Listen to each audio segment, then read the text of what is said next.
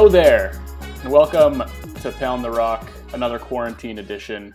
I'm Joe Wolfson, and I'm joined remotely by co-host Joseph Casciaro. What's going on?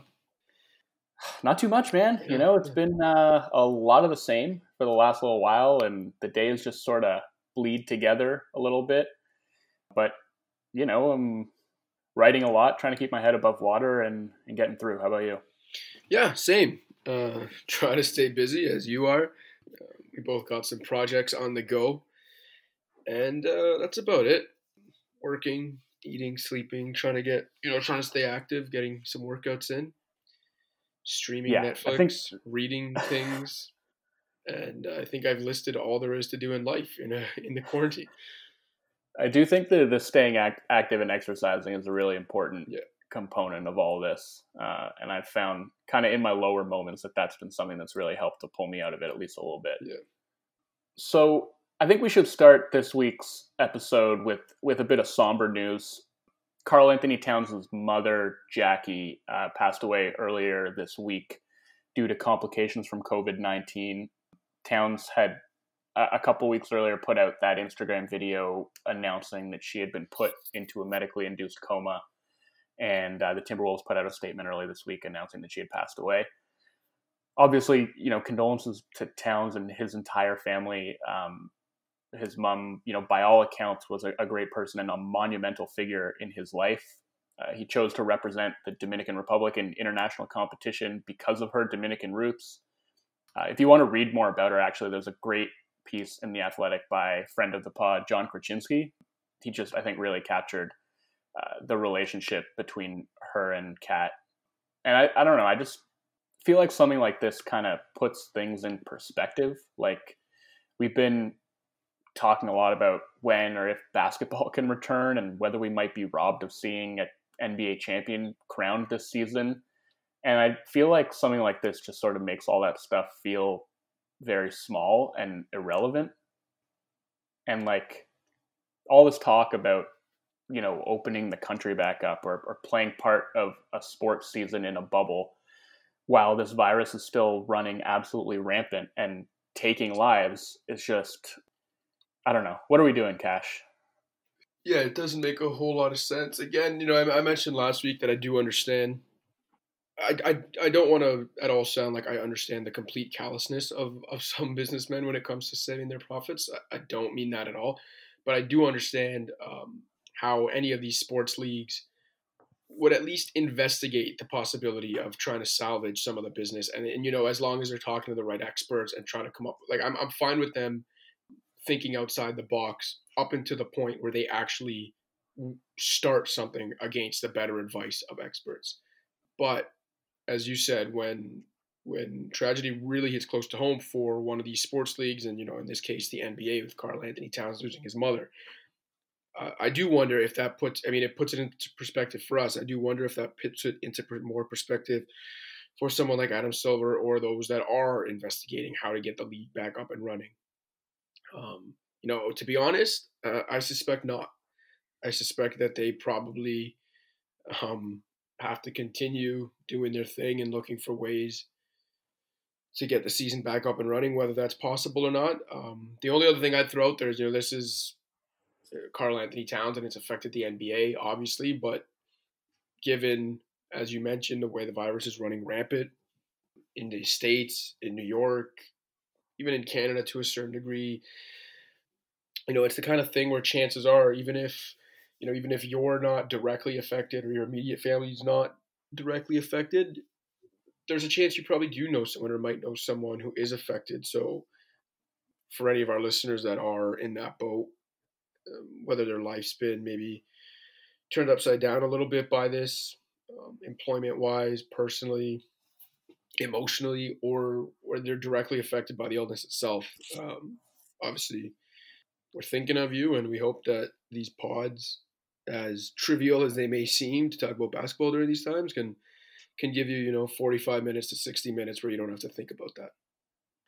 Yeah, and I mean just to to that point about business interests and like of course like the league is going to explore every avenue and I'm not saying they shouldn't. I just don't see how they can do it in a way that is going to like guarantee the safety of the players and their families and all the personnel that would have to be involved, including you know medical personnel and all the resources that it would require. It's just I, I just don't know that it makes sense. I'm like I adore basketball. It's like my entire life basically, and obviously I would love for the season to come back, but it just doesn't seem like it's worth the risk. And that's that's kind of where we're at with that right now. Well, if it doesn't come back, then uh, you know it, will be interesting to see how the league handles a variety of um, actual, I guess, basketball related issues. One of them being uh, the thing we're going to talk about today, NBA awards. I mean, I, I suppose they'll just send out the ballots to various media and, and people will vote on them based on what happened through March 11th, I guess. So that's what we were going to talk about today is who we would vote for for the seven big NBA awards if the season is indeed over. Yeah, and I, I guess I mean so Adam Silver has given himself time, right? Like he's he said the league's not going to make a decision until May 1st, and we'll see come May 1st whether he wants to continue to bump that back and just sort of see how this plays out and see if there is some way that they can return. And like I've said in the past, I think that they will delay that decision for as long as they possibly can. So I'm not really sure when they will get around to like sending out ballots and obviously they're not going to do that until they've actually announced that the season is over. So for now we're kind of in this holding pattern, but we talked about all NBA teams last week. We are going to talk about our picks for the NBA awards in this episode.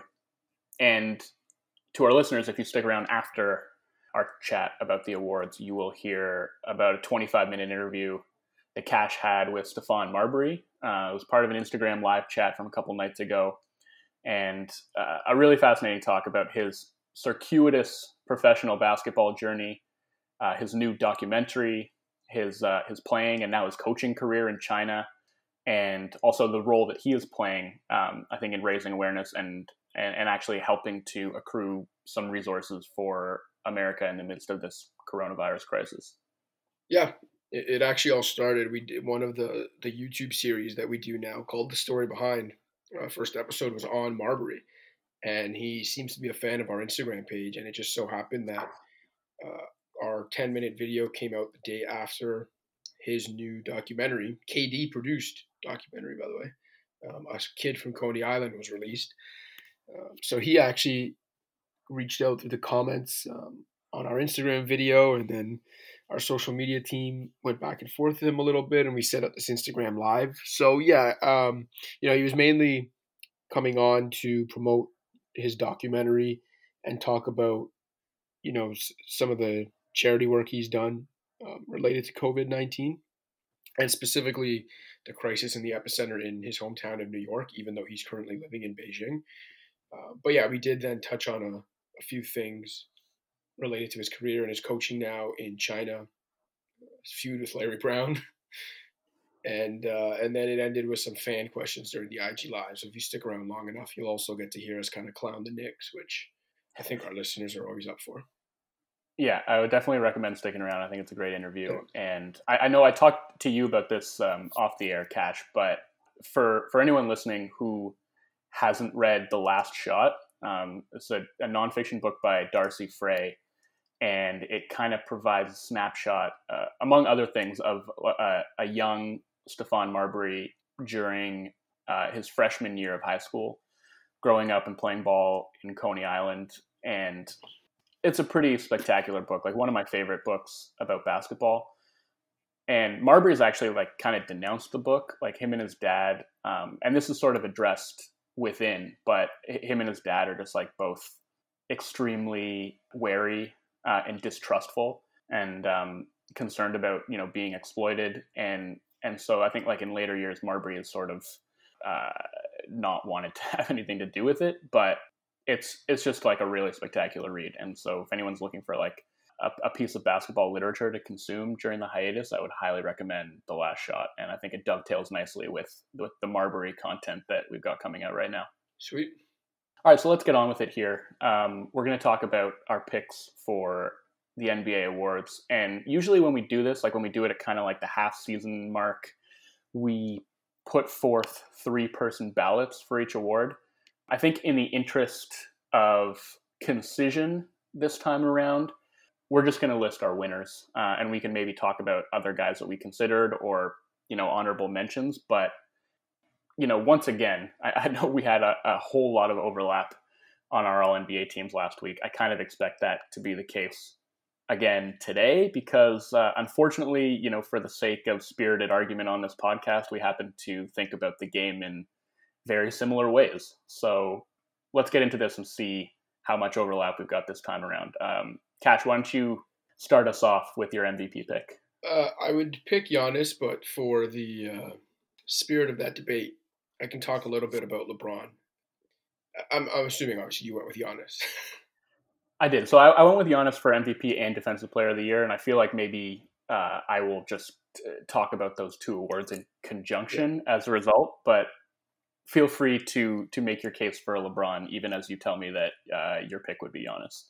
Well, again, it just goes back to kind of what I was saying in the last couple episodes we had recorded while the season was still going, and that it's not necessarily that I think LeBron caught Giannis for MVP because I don't. It's that while people that were all in on Giannis for MVP seemed like flabbergasted by the fact anyone was even discussing LeBron in the MVP race, I was equally flabbergasted by the fact people were making it seem like he wasn't even in the same realm of of Giannis in this MVP race. And I do think that he was closing the gap. I think that weekend where the Lakers beat the Bucks and Clippers, while it is not the be all end all, of course, I do think that inched LeBron closer. And even if you just looked at the fact that there was about, you know, what, uh, 18, 16 to 18 games left, the Lakers had closed within, I believe, three games of the Bucks and we're rolling. Like I, I just don't think anything was off the table. Now, obviously, if with the season shut down and you can only go with the sample that we had, yeah,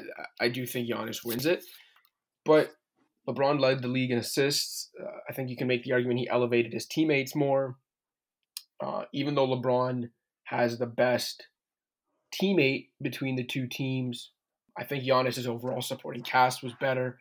And so you can get into the weeds a little bit and talk about maybe what what's more impressive in an MVP race? Is it a superstar like Giannis taking an already solid team and making them a 66 67 win team, which is what they were now on pace for after their three game losing streak?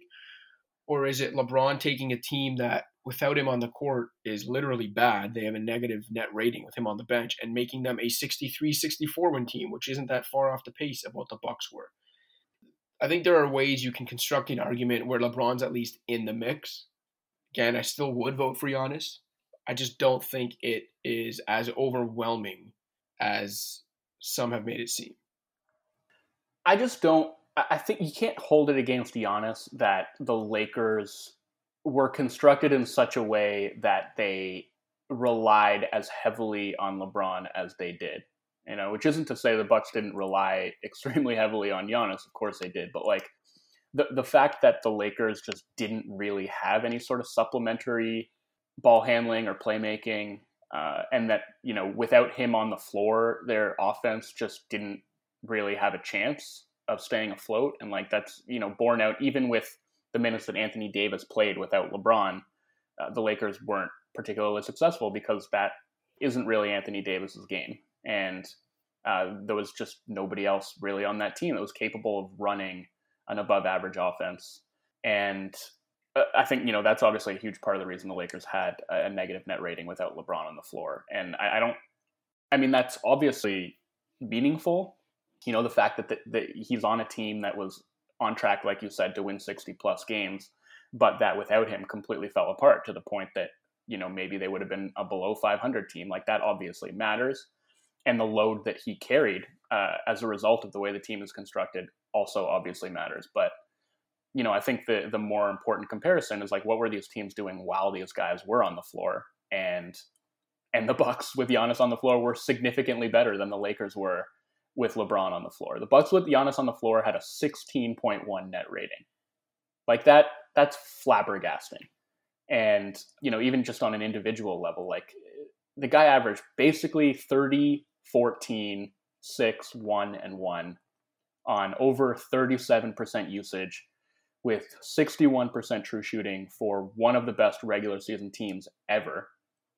Uh, he upped his three point attempts. He's taking about five a game, and he was hitting them at a respectable clip. uh, and he was the linchpin of an all-time great defense. And I mean, we can get into that a little bit more, I guess, when we talk about Defensive Player of the Year. But but that to me, like, is the difference maker. And I know LeBron was great on defense this year, like far better than he'd been in the, the previous three or four seasons.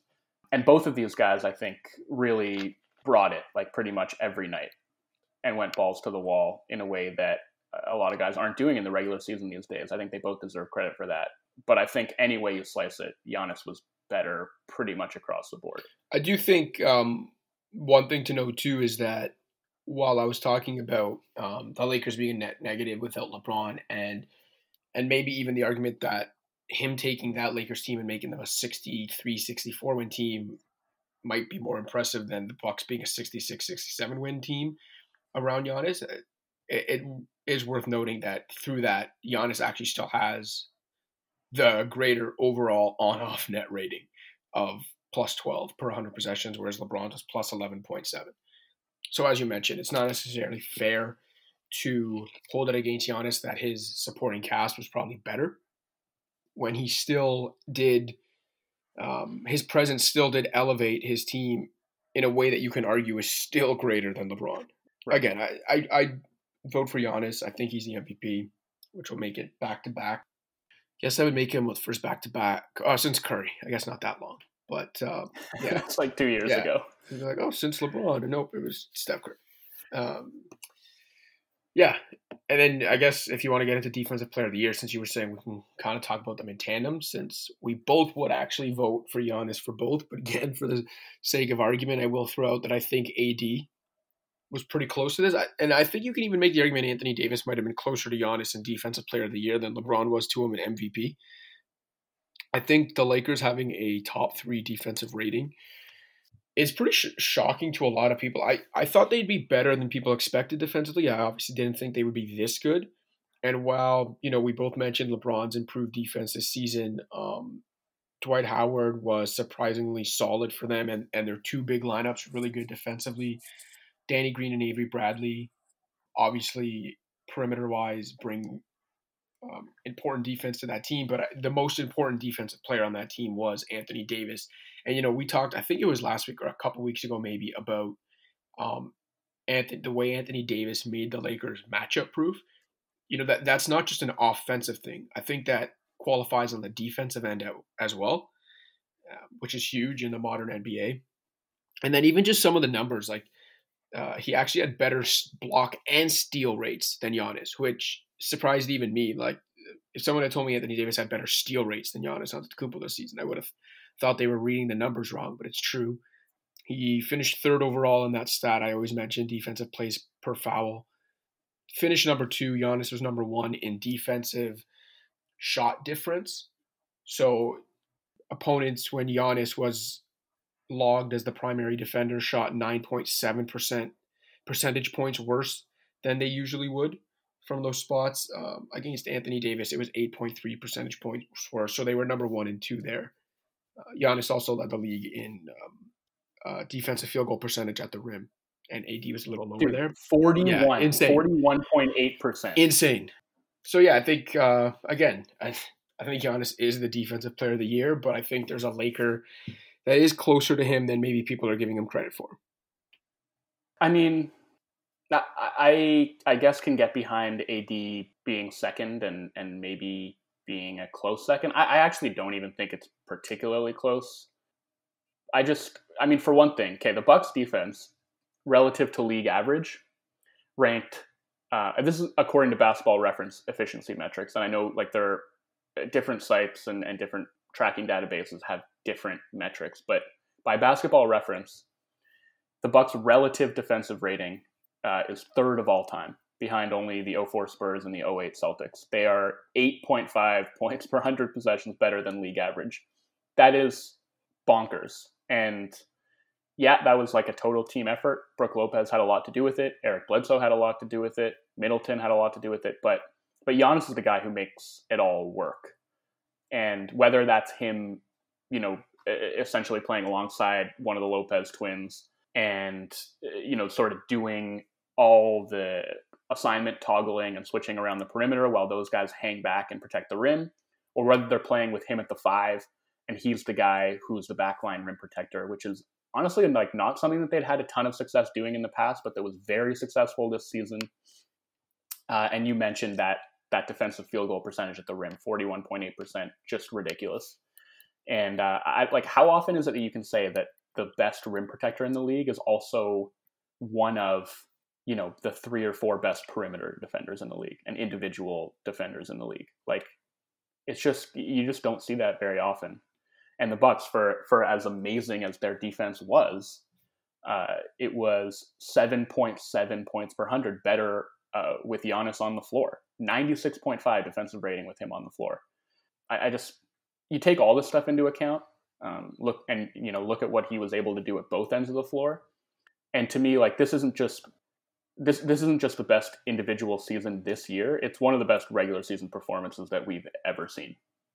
Yeah, I'd agree with that. Um, he is a, a slightly well, not slightly. He's a more dependable jumper away from being as complete a basketball player as you could manufacture in a lab. Really, with the way he bends defenses with his driving and kicking. Now it, it, he's become an improved playmaker from different spots on the floor defensively, as you mentioned, um, you can survive with him as somewhat of a rover.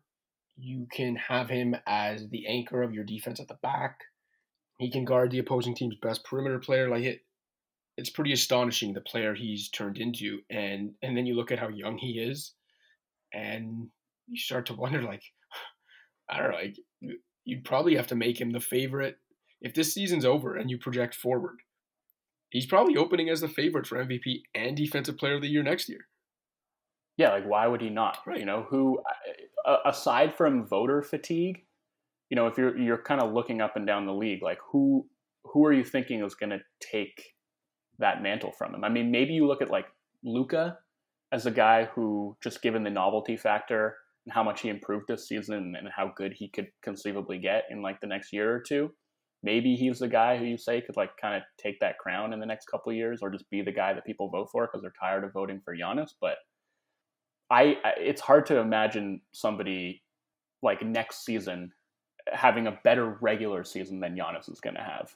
And, and, you know, we can have a conversation, maybe not on this pod, but at some point down the road about uh, about whether Giannis actually is the best player in the league and whether in a playoff setting he's the guy that you would take before anybody else. I know you and I maybe disagree yes, a little bit on this. Most certainly not. um, but again, we can talk about that another time. If we're just talking about the regular season, I, who who is going to have a better regular season than him anytime soon? Yeah, maybe Zion. I mean, Zion's got a long, long way to go defensively. Yeah, yeah, sorry. I don't, I don't mean next year. I just mean you, you said like relatively soon. I don't, I don't know what we're right. classifying that as. If we're saying like, but even like two, even Zion at his peak, you know, whenever that happens to be, maybe, maybe at his peak he can be a more dominant offensive player than Giannis. Though even that is like pretty hard to envision given what Giannis was able to do offensively this season. But if you take into account the defense and the rebounding and everything else that Giannis brings to the table, I mean, that's asking a whole heck of a lot, despite how transcendent Zion was as a rookie. Yeah, well, maybe that's a perfect segue into uh, Rookie of the Year because um, this is one where I actually don't want to make any points for the sake of argument. I think it's a pretty open and shut case. Do you have a case for Zion or anyone else, or are we in agreement that it's uh, asinine to even bring another rookie into this debate and that it's Ja Morant and no one else. I mean, look, Zion played 19 games, and I don't think you can give the award to a guy who played 19 games, no matter how transcendent those 19 games were. And, you know, maybe I think the only way this was going to turn into any kind of competition was if Zion had played every game for the rest of the regular season, continued to absolutely tear shit up, and the Pelicans had leapfrogged the Grizzlies and made the playoffs. And I think even then you would have been hard pressed to take it away from from Ja and give it to a guy who would have played in 30 some games. Not just because of the games played, but because in those games Ja was really exceptional and put in one of the best seasons for a rookie point guard in recent history. Like offensively at least, you could put it up there with Chris Paul's rookie year, um, though Paul was much better defensively. Doncic, I guess, if you consider him a point guard, is up there. But like aside from that, like I think he was better than Derrick Rose was yep. as a rookie. Um, just an amazing season, and I, you know, it would have been interesting to see if if the season had closed out and if Zion had continued to play the way that he was playing, whether he could have turned that into a legitimate race. But as things stand, I don't really think there's any argument. Yeah, like I agree that there's a chance Zion could have made this an actual debate if the season had continued, if he kept, if he had kept doing what he was doing, if the Pelicans had stolen that eight seed from the Grizzlies, and also if he had absolutely stolen the show in those two mouthwatering matchups between the Pelicans and Grizzlies we were waiting for in late March, which is just such a shame that we don't get those because those were really shaping up to be maybe the two most exciting games left on the calendar. And I believe it was a home and home in the span of like three days in late March that we didn't get to see. But we didn't get to see any of that. And I just think there are no debates here. Certainly not from Kendrick freaking Nunn, who seems to think that he's the rookie of the year because his team was better. As I tweeted, I guess Kendrick Nunn would have voted for Andrea Bargnani over Brandon Roy in 2007.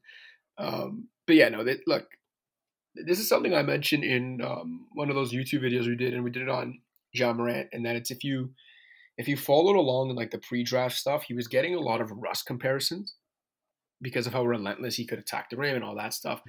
But then if you actually watch him, he ended up as a rookie anyway being this kind of like mesmerizing blend of Russ and Dame in that he's got that relentless attacking offensive game, but he also shocked everyone with the way he can shoot. Like the, he ended up averaging 17.6 points and 6.8 assists on a true shooting percentage of 56.8. And he shot better than 36% from deep on nearly four attempts per game. And, you know, I'm not saying he is Russ or Dame, but I'm saying like for everyone that – kind of shoehorned him into this Russ role.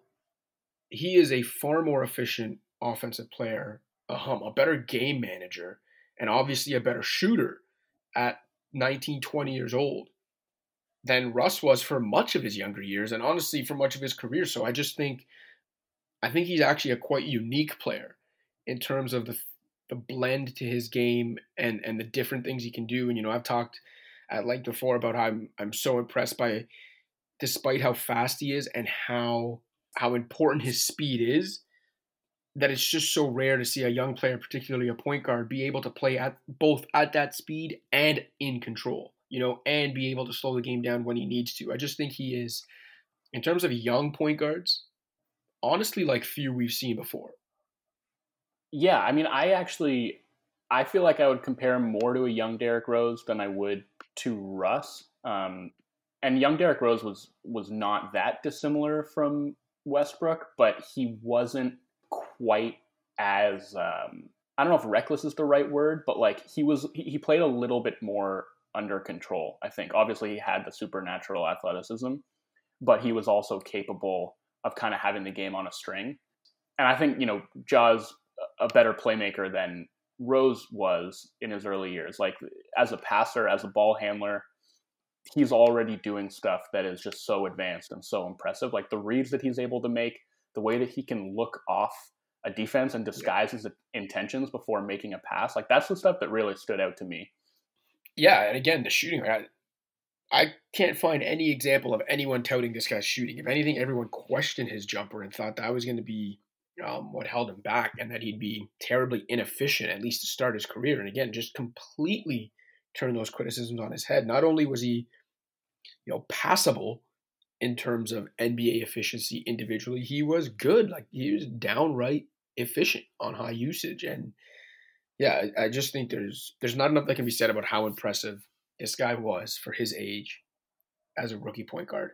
And he was the best player on a team position to make the playoffs on the Western Conference. He was the best player on a Western Conference playoff team that people originally expected would finish 14th or 15th in the West, and he's 20 years old. Yeah, and you know we can qualify that and say like there are a lot of reasons I think the Grizzlies were better than people expected them right. to be. Um, you know, Brandon Clarke was fantastic. Dillon Brooks took a huge step forward. Valanciunas was great. That team as a whole overachieved for a number of different reasons, but obviously none of that happens without without a great floor general pulling all the pieces together and making it work and giving them not only you know a, a young leader but also somebody who they could turn to at the end of games that they knew was going to manufacture good shots for them. Yeah, I'm not saying he was a one man show, but I think um, I think he was undoubtedly their best player.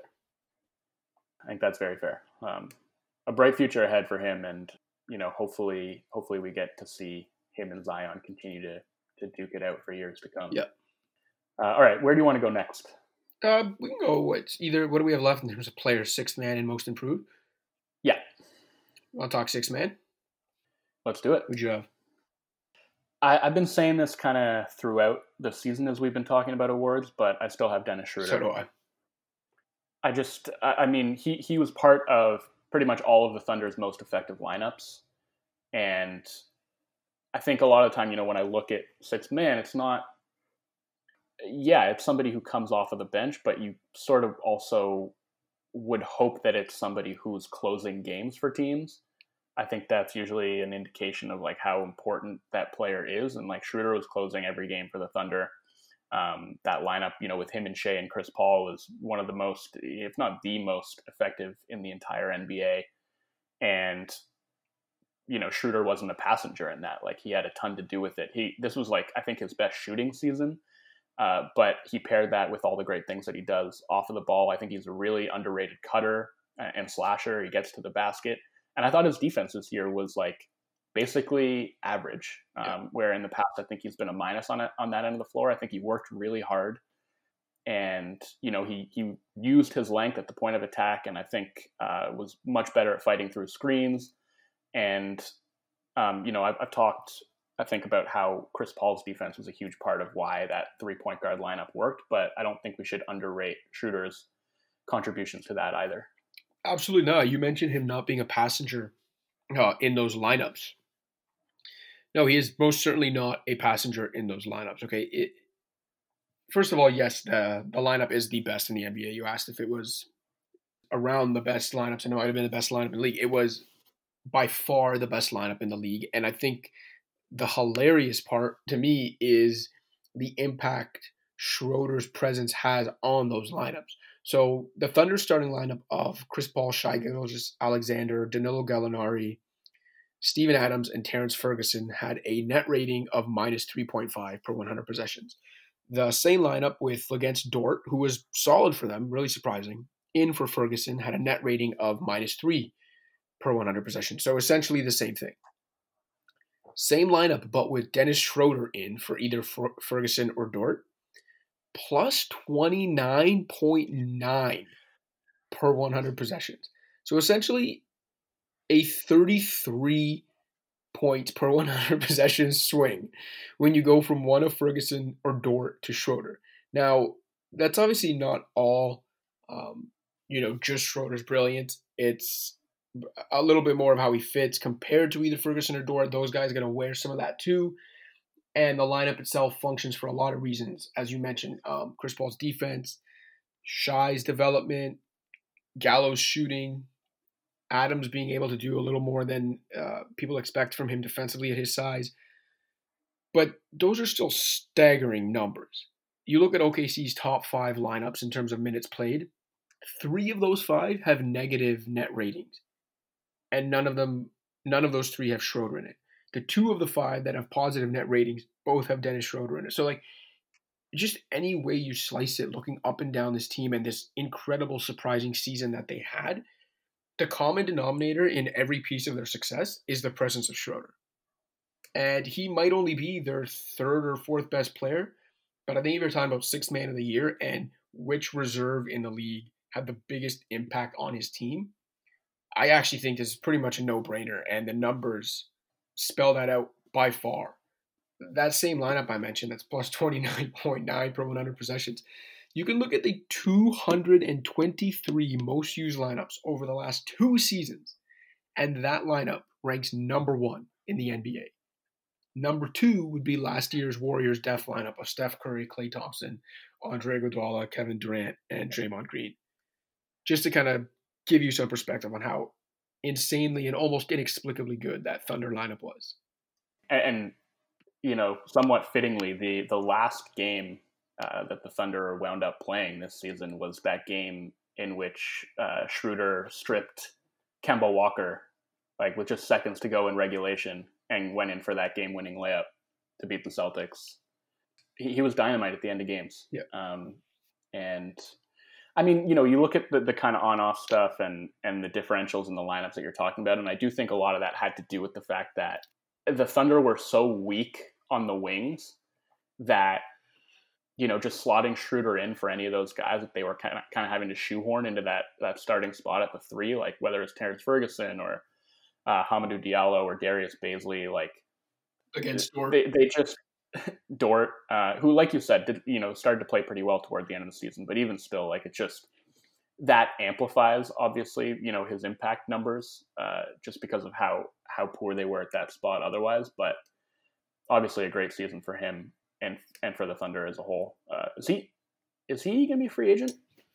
I don't think he is. No, I think Gallo is the only one out of their core that was going to be a free agent. Like that was part of my argument as to why I thought, if anything, they should have made a win now move at the deadline because Gallo was the Yeah, they've got they've got him for for one more year after this Schroeder. yeah so. at fifteen point five million, which pretty good deal. Yeah, I mean, so they, they got him in that uh, that trade where it just seemed like they were offloading Carmelo, and I don't, you know, I didn't have a a ton of optimism about what Schroeder was going to be able to do for this team, and uh, sure enough, he was very poor for them last season. But obviously, it's been a much different story this year. He he his true shooting jumped from fifty point eight percent to fifty seven point three percent, and that's by far the best mark of his career. So Yeah, he he scored slightly more than Lou Williams and more efficiently. yeah, this was not a particularly good Lou Williams season. I mean, obviously, offensively, like he's pretty dynamic. Uh, he's a great pick and roll player, a, a, a, great scorer off of the bench. But I think he's giving so much of it back at the other end of the floor, and I do think. You know, compared to the past couple years, uh, Lou wasn't quite as efficient offensively. And like, if we were doing a ranked ballot, I think I would definitely have Harrell So ahead of ahead of Lou So on that ballot. Yeah. Um, but uh, you know, beyond Harrell, I don't know who else is like really in the mix for this award. Maybe say Norm Powell on the Raptors, but he also started a whole bunch of games because of their injury issues. Yeah. George Hill was fantastic for the Bucks, but didn't play nearly as many minutes as Schroeder, and I don't think was quite as important to the Bucks as, as Schroeder was to the Thunder. So, yeah, I think that's where where I landed on this. All right, who is your most improved? I had Luka. Wow. Uh, and I think you know it came it came down to him or Tatum for me, but ultimately I just felt like the leap that he made this year was so meaningful. Uh, you know, going from kind of like a fringy top thirty guy to like a top five MVP candidate and clearly one of the ten best players in the league, leading the most efficient offense in recorded history. Um, and that's you know we talked Cash about what was going to happen with the record books this season. I know you wrote a piece about it, talking about like the Middleton shooting season, the Mitchell Robinson field goal percentage season, uh, the Spurs playoff streak. We didn't talk about the Mavs offense. Right. I wonder what will happen with that because as of now, they have the best offense uh, in recorded history. Yeah, just So- a note there, actually, because um, I think I had mentioned it when we first talked about it, but I had actually sent the league uh, a note asking what would happen, specifically with the Robinson field goal percentage record board. And the league actually did get back to me saying that they don't know yet. and that Oh, and that they will um, kind of evaluate all, Breaking news. all that stuff when when the season is over. So I mean, look, I, I imagine that they do have some idea of what they'll do. I know you had mentioned, you know, on that podcast a couple weeks ago, maybe just prorating it to the average amount of games that were played, the same way they prorated everything to 66 games in the lockout season. Like, I feel like they'll have to do something like that. You can't just Yeah. pretend this season didn't exist when it got as deep as it did. But at least in the meantime, the league is saying that they aren't sure yet what they're going to do with things like that. Right. I mean, and I think if if all this had happened, you know, like 40 games into the season, then it would be a different story. But you know, every team had played at least 63 games. You know, more than three quarters of the way through the season. So I do think that they will end up doing that. I can't wait for that to get aggregated, Cash. That the league doesn't know yet. That's just scalding hot content right there. Um, I just figured they just wouldn't, if they didn't know yet, they wouldn't get back to me. it's nice that they got Yeah. back to you to let you know that that, they didn't know. Yeah. Um, Shout out Jim LaBumbard, great PR guy. Yeah, absolutely. It was with the Raptors for, Yeah, for a years. number of years before le- moving on to the league office. Um, anyway, so I just think, like, given all that, it's not just that that Doncic was, you know, the best player on a team with the best offense of all time. It's that, like, that entire offense revolved around him and his unique skills, um, and just like as a scorer, as a pick and roll playmaker, his his ability to just kind of like beat guys off of the bounce, his finishing at the rim, which was up over seventy percent this year, which is just insane uh, for a guy who plays you know the position that he plays, and just the way that he set the table for everybody else on that team. You know, obviously he had a great rookie season, and I know there's kind of some debate about what this award should mean, and if it's sort of like a second year player who's taking uh, you know an expected leap uh, or following a certain growth curve, then maybe we shouldn't necessarily reward that. But I think this is a special circumstance. Like we're talking about probably the best season ever from a second year player. And I don't think, you know, even the people who are highest on Luka could have really seen that coming. Yeah, look, I think what Luka did this season was insane. Um, the level that he got to as a second year player is something that I don't know if we've ever seen before. We may never see again. But I will say, if we're talking about straight improvement, and maybe maybe a flaw in the way I'm looking at this is I'm going, I'm almost maybe going by most surprising instead of just raw improvement. But I think I'd give the award to Brandon Ingram. Um, I was never that high on Ingram. Uh, I thought his potential was a little overrated. I just didn't see it from him up until this season. I laughed at anyone that called him KD light. And then he, You should still laugh at those people, by the way. well, light, light. Uh, I don't laugh anymore if they call him KD light, leger. Um, but KD zero. wow. Um, just look, he had a great. I- I'm going to let you finish. Um, So, all that said, uh, and the little belief that I actually had in Brandon Ingram reaching what others saw as his potential was blown out of the water this year because my God, did he start reaching that potential? He was an absolutely deserving All Star who, quite frankly, even though their record wasn't great, kept the Pelicans at least afloat um, through a barrage of injuries and and the usual Pelicans issues to the point that when Zion Williamson got back to the lineup, they still did have an outside shot at the postseason. And um, last night when I was preparing for this pod and I was looking at some of Ingram's numbers, and even me, as impressed as I was by his season, didn't realize how efficient he had been this year. His true shooting percentage was 59%. So I went in and I looked and I tried to find players who, at some point in their first four seasons, which Ingram's in his fourth season, and I did it in the three point era because I wanted it, I wanted it to be guys who had at least similar games to Ingram that, that could shoot. So I wanted them to be qualified three point shooters. And then I just looked for guys that could match his usage percentage and true shooting percentage from this year in their first four seasons as a qualified three point shooter. The only guys that have done that are Kevin Durant, James Harden, and Karl-Anthony Towns. And again, I don't pretend Ingram is in that realm of player, even offensively.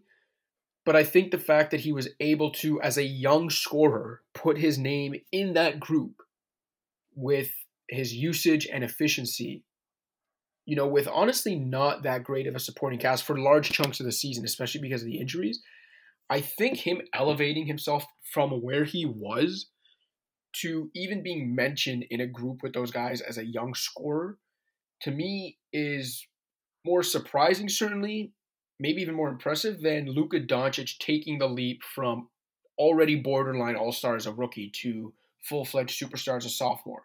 Again, I think Luka's improvement is more important in the grand scheme in the NBA.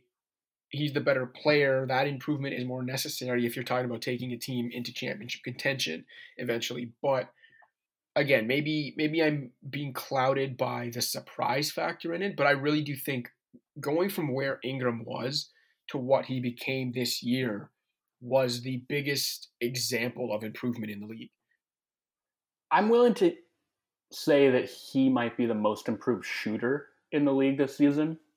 Like some of the improvements are pretty incredible. Like he went from averaging 1.8 three point attempts last year and shooting 33% to shooting 38.7% on 6.3 attempts. Like he more than tripled his three point attempt rate.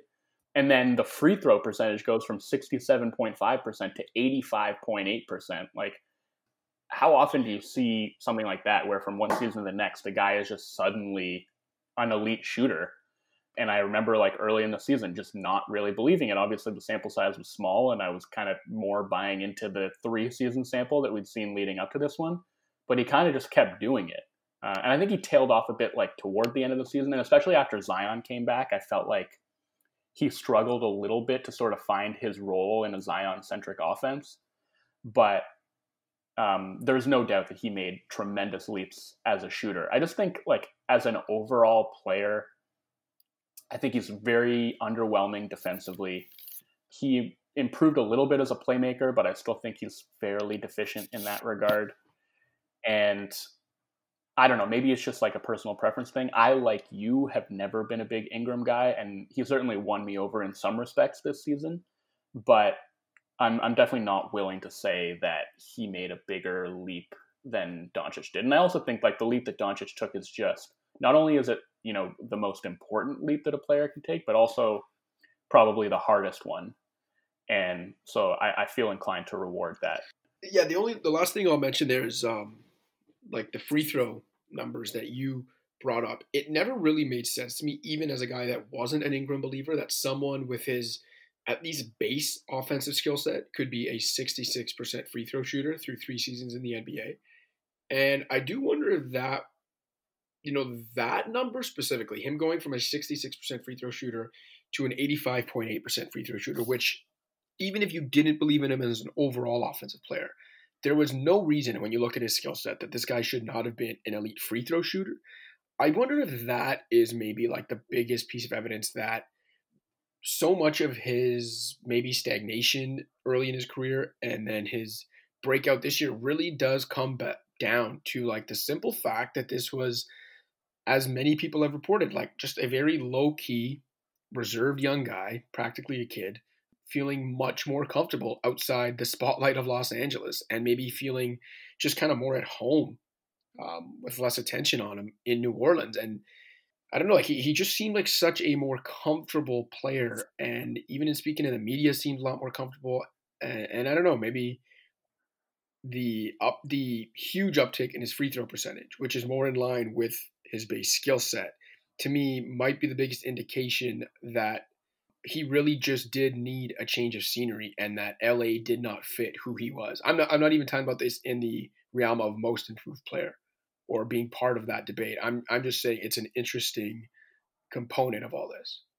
That I, I just think overall he was a more comfortable player and even seemingly person this season. Maybe sometimes yeah. I mean, it's I just about a player kind of finding the right spot. I mean, so I am actually very interested to see what next season looks like for him.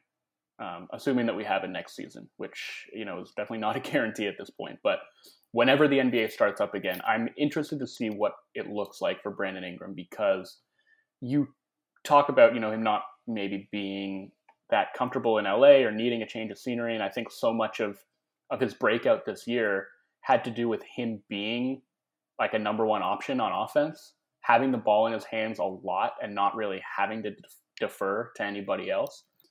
And I think that started to fray a little bit when Zion came back and he had to reorient his role a little bit and start playing more off of the ball and learn how to play off of Zion. And that was an adjustment and it's going to continue to be an adjustment for him. And I wonder whether he can sort of maintain that efficiency or even amp it up a little bit now that he's playing with somebody who's going to command a lot of defensive attention. It could be really good for him, um, but I think a lot of that rests on his shoulders, and I think he, you know, in the interim, is going to have to figure out a sort of play style that finds a balance in between the stuff he was doing early in the season and what he was doing as uh, you know like a secondary piece around LeBron James. And I think now that he's shown that he has those skills as like an off the dribble shooter and a guy that can kind of run the offense for stretches and score efficiently, you know, can he marry that now with an ability to use his newfound gravity to open things up for a transcendent scoring teammate. Yeah, he averaged um, 21 points, five rebounds, four assists, and a steal in the 17 games that Zion was in the lineup. But his efficiency did come down a bit. Mm-hmm. Still pretty solid though 44, 36, 86 shooting. I, I think I think he looked fine, honestly, as a secondary option. But I do agree that his playmaking will obviously have to improve. Though I do think he made some leaps as a pick and roll ball handler this year. He did, and like just I mean, you know, it goes back to, to what we were saying about his improvement as a shooter. Like I think coming into this year I saw him, you know, not only not as a particularly good shooter, but one who, you know, was getting most of his threes as stationary shots. The the ability to shoot sort of like on the move, you know, coming off of screens and the, the, the different ways I think that he found to utilize uh, his newfound shooting touch uh, were really important, and that's certainly going to be important moving forward. But uh, I think we spent enough time on this award, so uh, I think that does it for players. Coach of the year, I had Nick Nurse. Yeah. I know that you did too. Yeah. Uh, do we do we need to spend a ton of time on this? I feel like you know we've talked yeah. a lot about Nurse and the Raptors this season and and what he was able to do with that team. Do you have anything you feel like you need? No, uh, look, everyone on this roster missed at least ten games. You and I practically missed uh, somehow missed ten games for the Raptors this year. Like it, it there's there's no there's no debate here. The guy reinvented defense, possession and possession. They were going to win 58, 59 games despite all the injuries, losing Kawhi. It's a pretty open shut case to me. Yeah, and I, I mean, I think sometimes it's hard to measure a coach's impact on a team because there's so much stuff that we don't see. And that's surely true of Nick Nurse as well. But I also think with him, you know, more than any coach that I can remember, there's a lot of tangible stuff that we can yep. see. Uh, and, you know, you're talking about funky defensive schemes, his ability to get the most out of his players, uh, his ability to get creative with his styles and his lineups. I think just like the agility and the flexibility that he showed, his willingness to do whatever it took and try whatever he had to try to stumble on a winning formula in a season in which uh, six of the Raptors' top seven guys missed at least 10 games. Uh, you know, obviously, he loses his best player and his best three point shooter uh, in the offseason, and the Raptors barely miss a beat. Um, they had, I think, the exact same record uh, that they had at the same time uh, in the season last year. And again, like, you know, we've been talking about it all season long, but uh, I don't think you can say enough about the job that he did.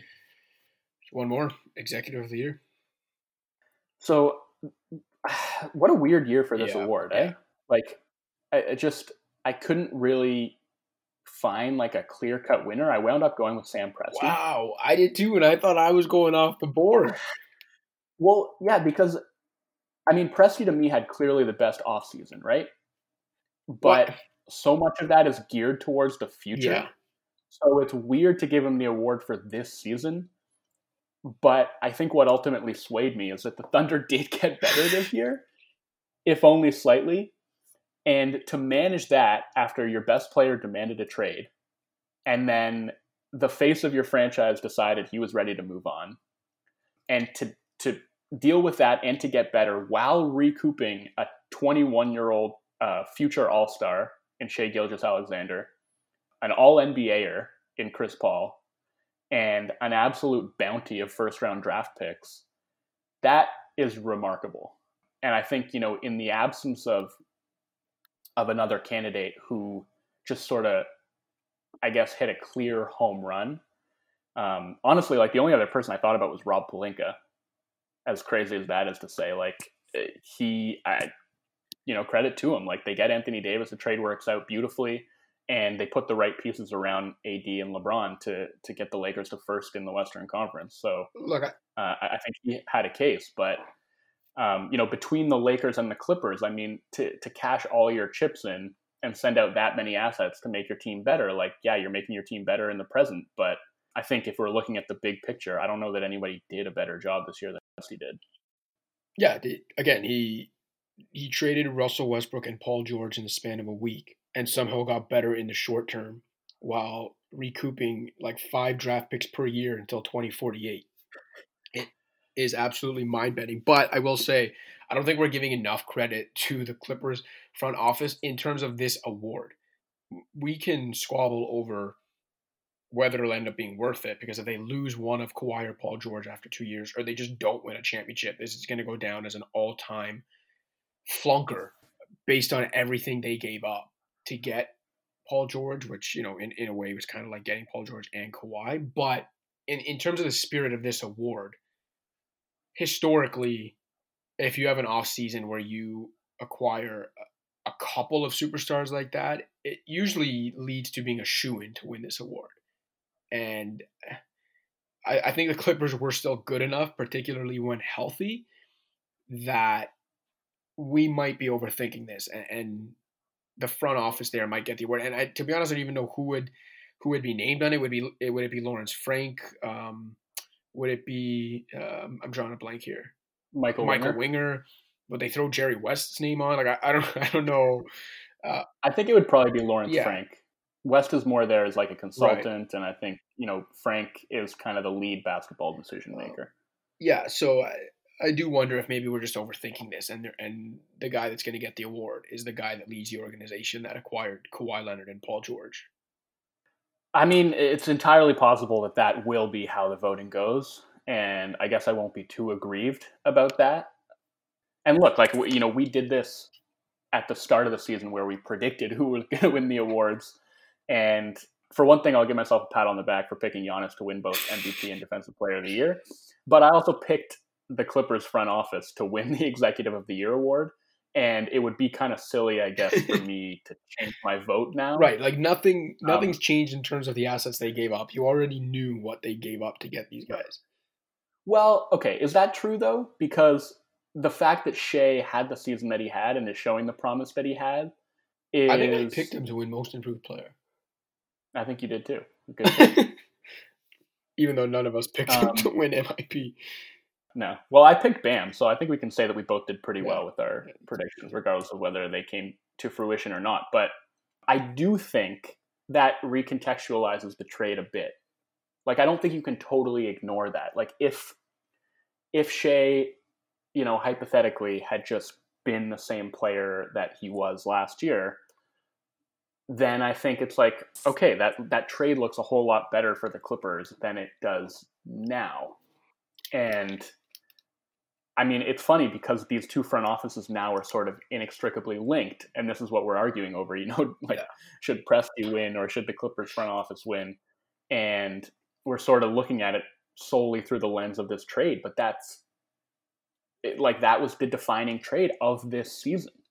Well, I guess Anthony Davis you, you could Yeah. call you know another defining trade of the season, but you know, it- you know, in the the spirit of this conversation and the debate over this award, if and and we've said before, we think that the Thunder absolutely won that trade, and that doesn't necessarily mean that the Clippers lost the trade, but doesn't it make sense to reward the guy who came out of that looking a little bit better? Yeah, yeah. To me, for the Clippers to consider themselves winners from this trade, they they need to win a championship. I, I know that that's kind of an unfair bar in a league where one of thirty teams wins it, but I really think that's In a season where zero of right, teams right. But. I, but you get what I'm saying. Like at some point with with Kawhi and Paul George, they need to win a championship, in my opinion, to justify or like be contenders for like six years to justify Right. what they gave up. Um, but other than that, I think we can get the hell out of here.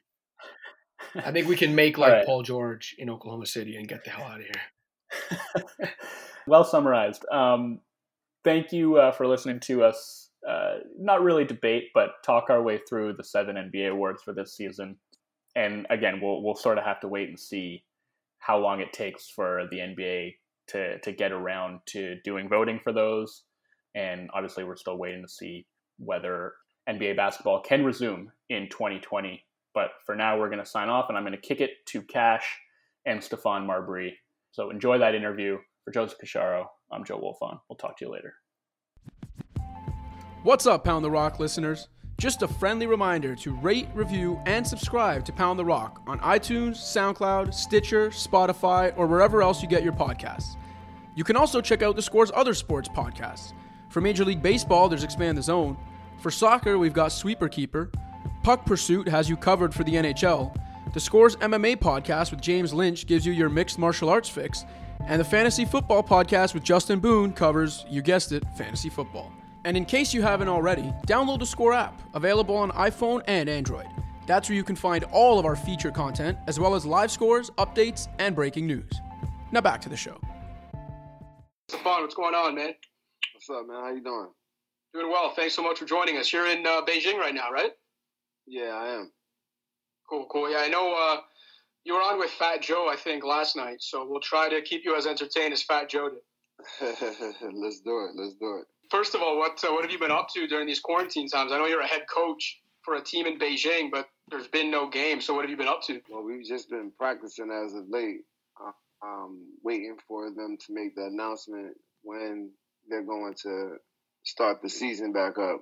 Um, it's been a little challenging because our guys have been working hard for the last month and a half, almost two months, without any action. But you know they've stayed focused and, and disciplined. So that's all we can really ask them. And they doing they're doing the most. We'll get to, we'll get to a little bit of basketball and the Chinese season in a bit. The first thing I wanted to ask you about really was um, you know you made news about a week ago for helping essentially broker a deal that um, had a supplier ship, I believe, 10 million masks to New York City, where obviously it's greatly needed. So, can you maybe tell us a little bit about how that came together and the process of you getting those 10 million masks to New York City? Well, I introduced um, Eric Adams, the Brooklyn Borough president, um, to some people who I knew who had access to factories here um, to get them um, 10 million masks for the hospitals in New York City, for all of the people that needed them, the firefighters, whoever in New York City who needed them.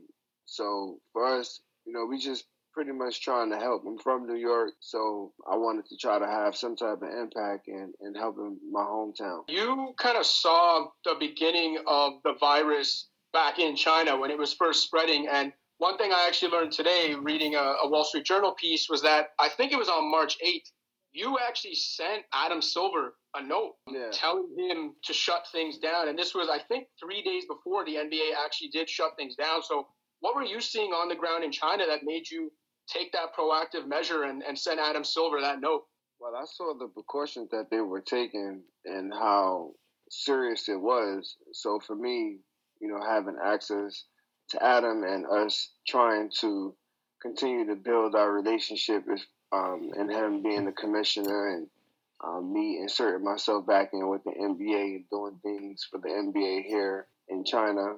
I thought that it was prudent for me to give them my understanding and my knowledge about what was going on here so they could take the same precautionary measures back at home. The way how they jumped on it right at the beginning was the way how it, it, needed to be done in order for them to get back into people working and, and people getting back to their everyday lives.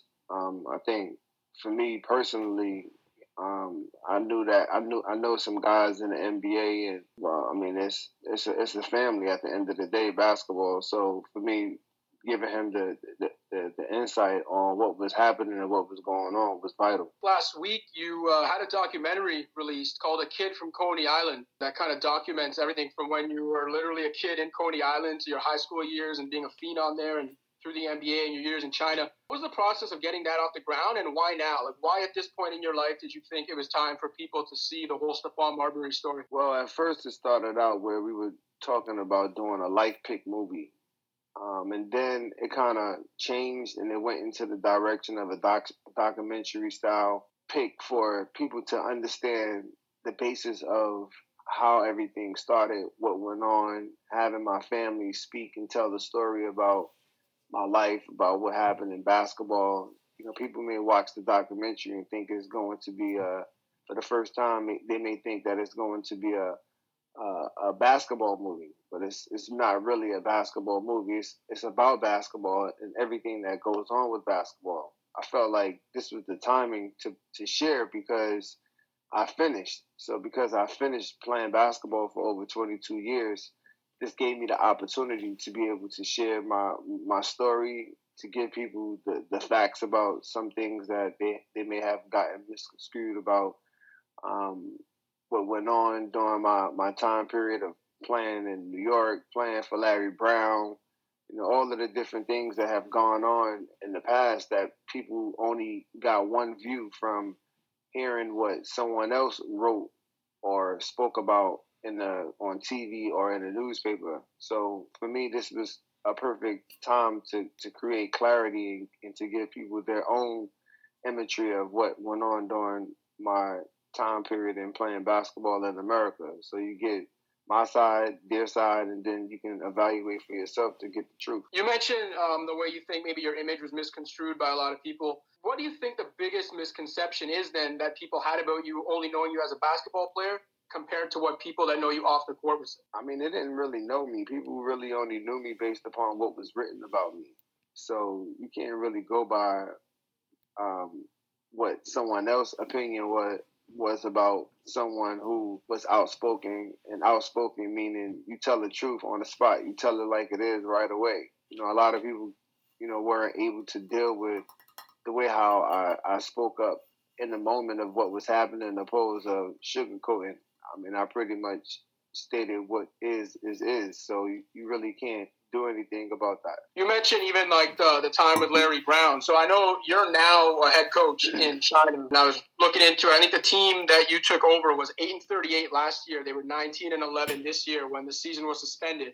So you had some early success as a coach. Is there anything about going from playing to coaching that surprised you, that made you realize or rethink the way you used to interact with coaches, whether it was Larry Brown or anyone like that?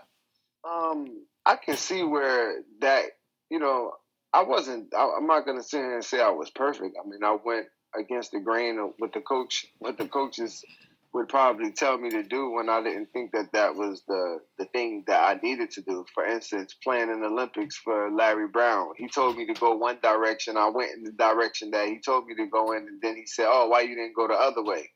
So you know, things like that may may happen, and you know, the coach can change and he can go in the opposite direction of you know what you were thinking, which is cool. I think for myself, I've experienced that, but I've also was I've been able to have that understanding with my players because I was a player. I, I did have a strong personality on the court, which for me it, it gives them the freedom that they need. Um, but I do see where coaches can get mad and get frustrated with their players, but it's all it's all part of the job. You don't bring it to the newspaper. I don't talk about my players if I have a feeling about something that's going on. I don't go behind their backs to create that synergy and energy um, amongst the press and amongst other people to be concerned about our team or talking about our team in any other way other than to keep it keep it cool. You know, when you got coaches that go into the media and start talking about players, I mean, obviously they're trying to create something. Is that something that you thought um, some of your former coaches maybe did?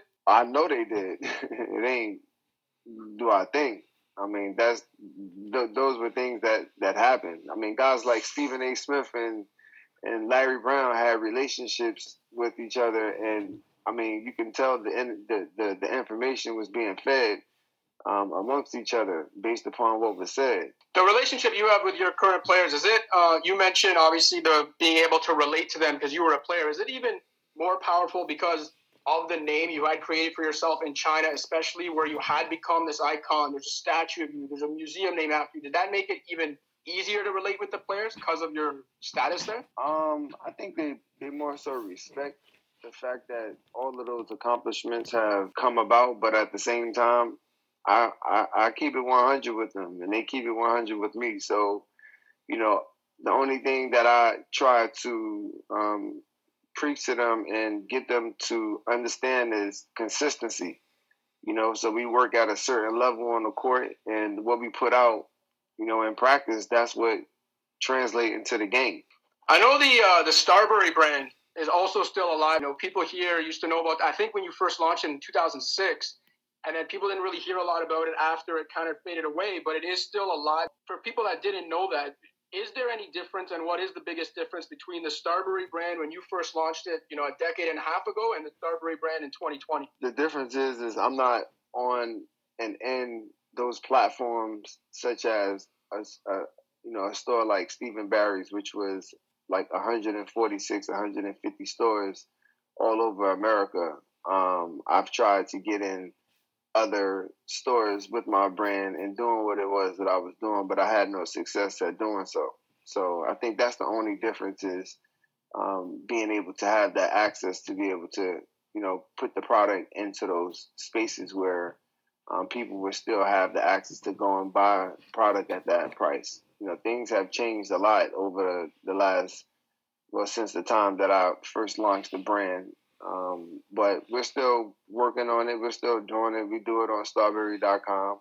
Um, but at the same time, it's not it's not the same when you have a, a company infusing all of what's needed in order to make the, the, the brand do what it's doing. I know that in, in China, so you once won a, a Best New Actor award for, for playing yeah. yourself in a biopic, and yeah. uh, you also played yourself in a musical, and now there's the, the documentary that came out. So if if someone was making a Stephon Marbury picture, but for once you could not play yourself, who's playing you? Who do you want playing you? Who would I have play me? Hmm. I don't know, probably the dude that played um, Jackie Robinson. Oh, in the 42 movie? Um, I mean, yeah. Uh, 40, yeah, I forget his name. He played in uh, Wakanda. Black Panther. The guy playing Black yeah, Panther. Black Panther. Yeah, yeah, yeah. He's good. That guy is good. So after everything you've gone through in your career, like from the high school hoops phenom to you know early NBA years, some tumultuous years in the NBA, second chapter in China, now coaching.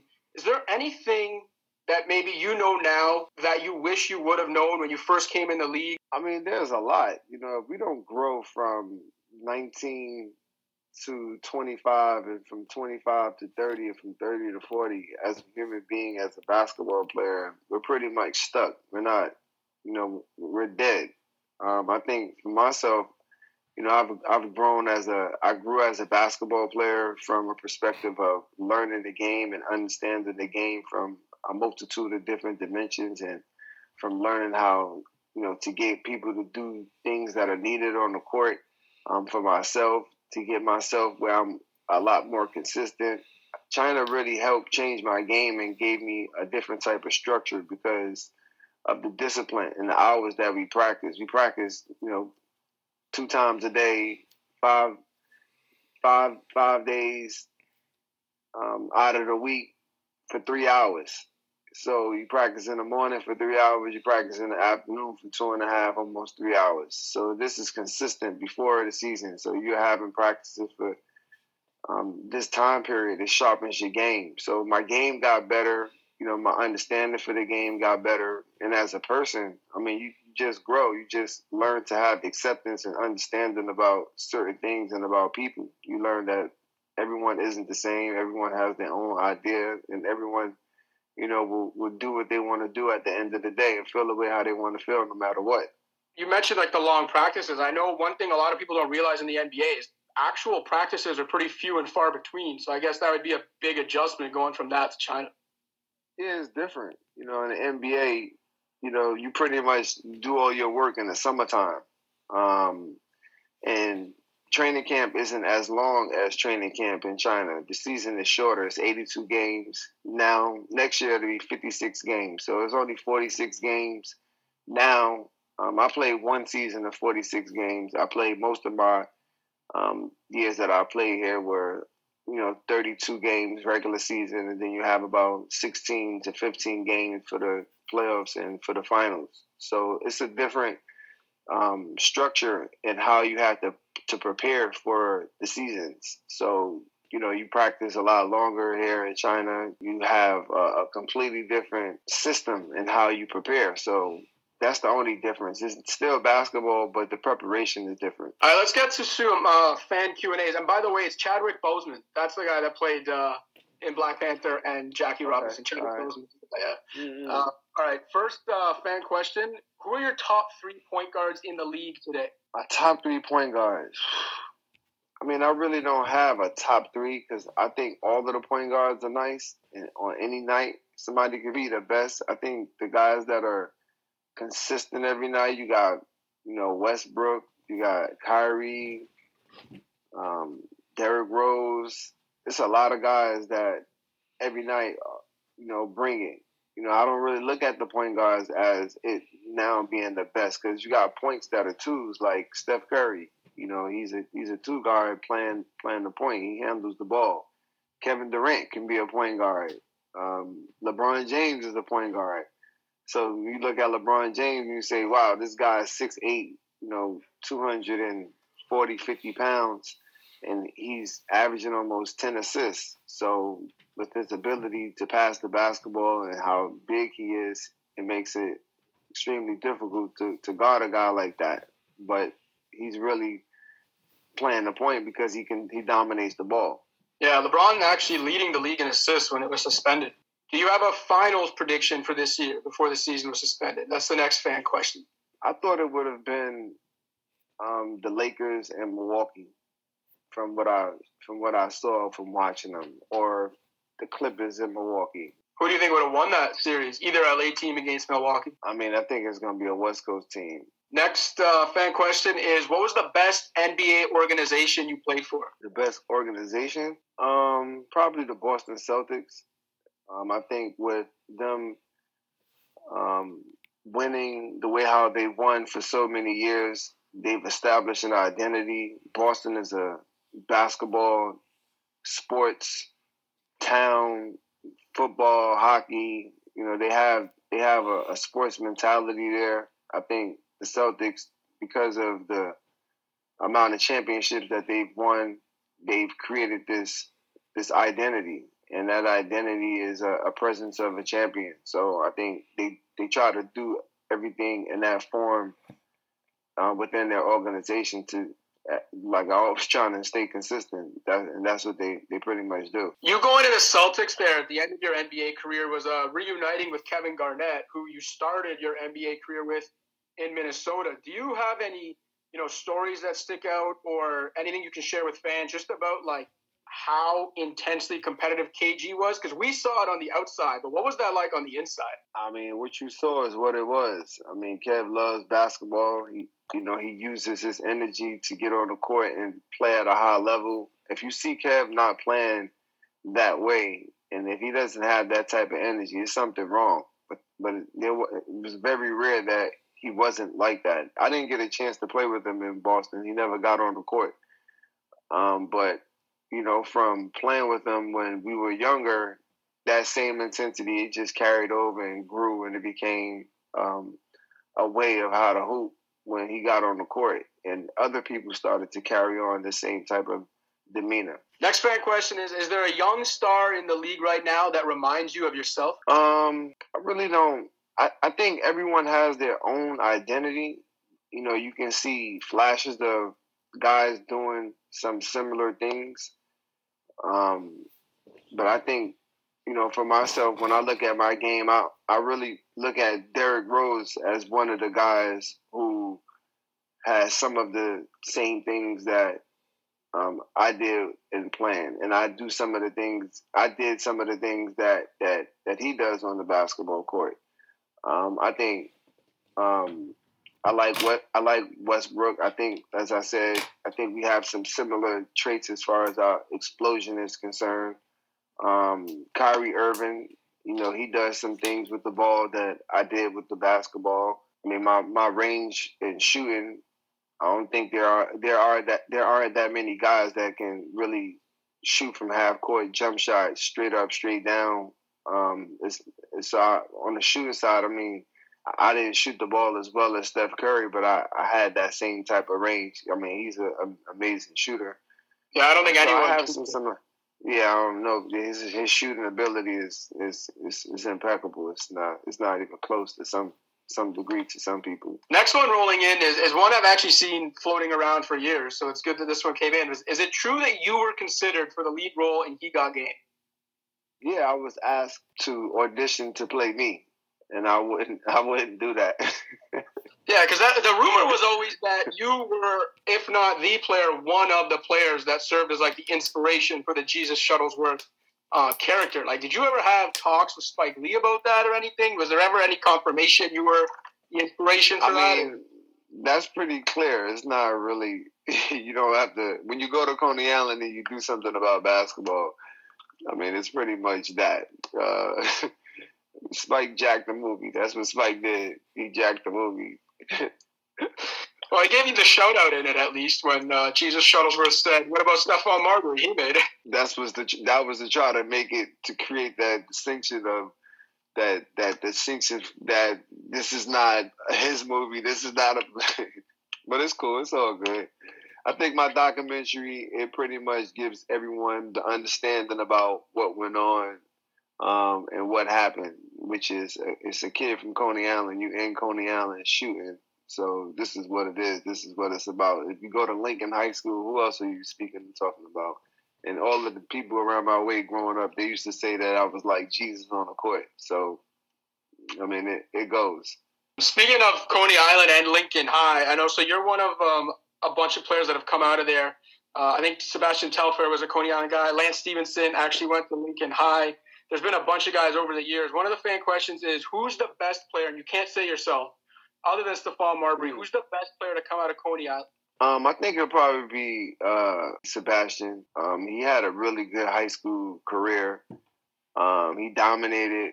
He played on a on on on a high. He played at a high level. He played on um, some teams that they won a lot. You know, they won consistent. It was it was different um, from when I was playing. Uh, when I was playing, my coach wouldn't let my coach wouldn't allow me to play in the second half if we were winning by X amount of points. You know, things changed. It was different, and how how they played during their time time frame. But he he had a really dominant basketball career in high school. So I would say, you know, it's him. And I'm not saying that because he's my cousin either. No bias there. Do you uh, do you have any NBA coaching aspirations? You know, right now I'm focused on coaching here, um, but I, you never know what, what can happen. So I, I would never close that door. But right now I'm, I'm focused on building what it is that I'm building here. China's been really amazing to me. You know, after leaving America, after all of what happened in the NBA, um, I had an opportunity to put myself back in the realm of doing the things that I love to do, love to do, and you know, for that I feel blessed and, and thankful. And I made a I made an obligation to be to help basketball here, and that's that's what I'm doing right now. One of the fans um, following up on the fact that you had brought, we were talking about Spike Lee and he got game, and we know that you grew up a Knicks fan when you were younger. So uh, this fan was asking, in that beef between Spike Lee and the Knicks this year, are you Team Knicks or Team Spike? I'm Team.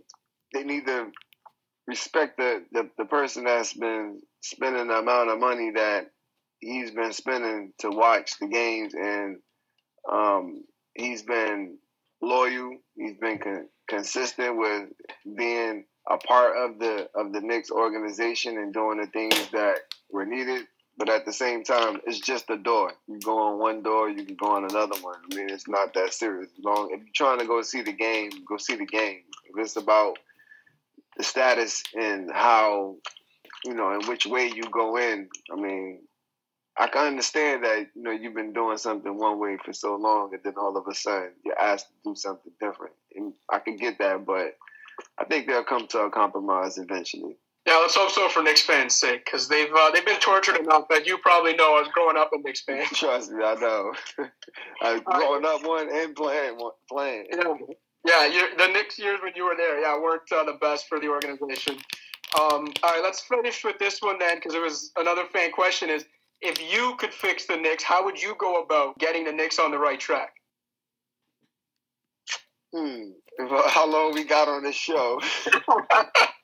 Well, I mean, it's the last twenty-ish years haven't been long enough, so we might need twenty years of this I mean, IG life.